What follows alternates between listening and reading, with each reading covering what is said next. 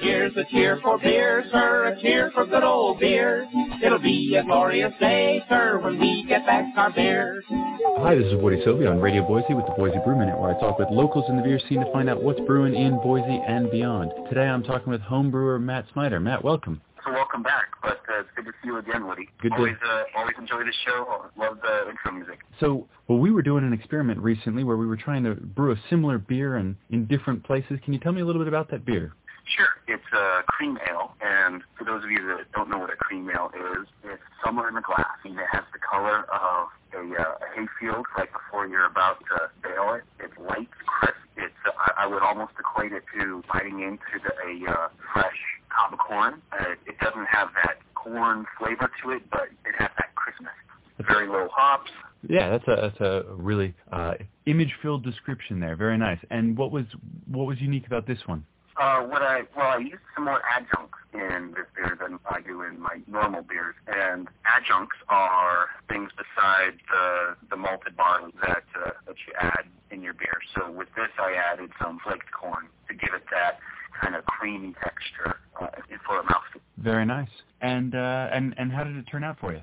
It turned out fabulous. Uh, couldn't be happier with it. I, I tasted mine against uh, several commercial varieties, and I would say that the homebrew stacked up against all of them. And uh, if if the real test is people coming back for seconds, I would say my five gallon batch didn't make it past Father's Day. Uh, That's definitely definitely had the seal of approval of everyone that uh, enjoys free beer at my house. That's always a reassuring uh, compliment about your, your brewing when you, you sample it up against some of the commercials and you go, you know what, this this can stand up to those. So w- when you brew it, uh, do you do you save any, set any aside? Um, well, I, I did save one growler, and uh, I can compare it against yours, so we can we can try that sometimes. Excellent. And I know a lot of uh, homebrewers have a tendency to, to, to bottle up some of theirs, and, and other uh, beer enthusiasts tend to uh, grab bottles that are only available locally and then do, do bottle swaps. Have you have you done any of those? Definitely have with some of the other home brewers in the area. I really enjoy, you know, talking shop with some of the other guys and the ladies that, that homebrew. Very cool. And uh, if if you were to grab uh, bottles from one other part of the country, is there a, a part that, that grabs your interest?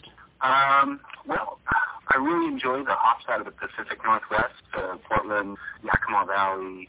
Well, Matt Snyder, thanks so much for your time today, and uh, hopefully I'll get a chance to try that uh, that cream ale here soon. And cheers. Cheers to you. This has been the Boise Minute, a Drowned Chipmunk production here on Radio Boise. For more information about the show, including archives of previous shows, please visit drownedchipmunk.com. We'll drive away the blue law blues, we'll fill ourselves with cheer. And when we're coming home from work, we'll stop for a glass of beer. Hey, here's a cheer for beer, sir, a cheer for good old beer. It'll be a glorious day, sir, when we get back our beer.